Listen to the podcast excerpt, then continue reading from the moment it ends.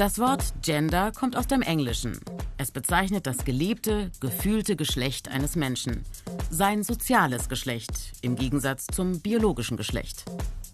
Ob Frau, ob Mann oder dazwischen. In der Menschheitsgeschichte wurden den Geschlechtern unterschiedliche Rollen und Erwartungen zugeschrieben. Die Folgen? Frauen hatten lange Zeit weniger Rechte als Männer. Bis heute verdienen sie durchschnittlich weniger. Und Frauen verrichten nach wie vor den Hauptanteil an Haus- und Familienarbeit. Gendergerechtigkeit will dies ändern.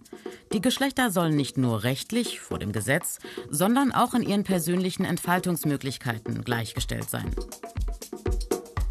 Lange war dabei von der Gleichstellung von Mann und Frau die Rede. Heute heißt es stattdessen Gleichstellung der Geschlechter. Dies umfasst nicht nur Männer und Frauen, sondern auch diversgeschlechtliche Menschen.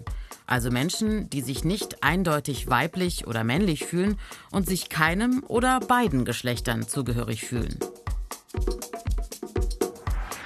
Seit Januar 2019 gibt es in Deutschland offiziell drei anerkannte Geschlechter. Gendergerechtigkeit muss aber im Alltag umgesetzt werden. Alle politischen Entscheidungen sollen deshalb möglichst so getroffen werden, dass keines der drei Geschlechter benachteiligt wird. Weitere Schritte könnten sein, eine Frauenquote in der Politik und in Berufen, wo Frauen nach wie vor benachteiligt werden. Ebenso für mehr Gendergerechtigkeit sorgen könnten mehr flexible Arbeitszeiten, Homeoffice oder die Möglichkeit zur Teilzeitarbeit.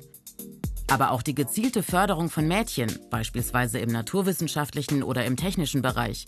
Denn in vielen Berufen ist der Anteil von Frauen bis heute noch gering.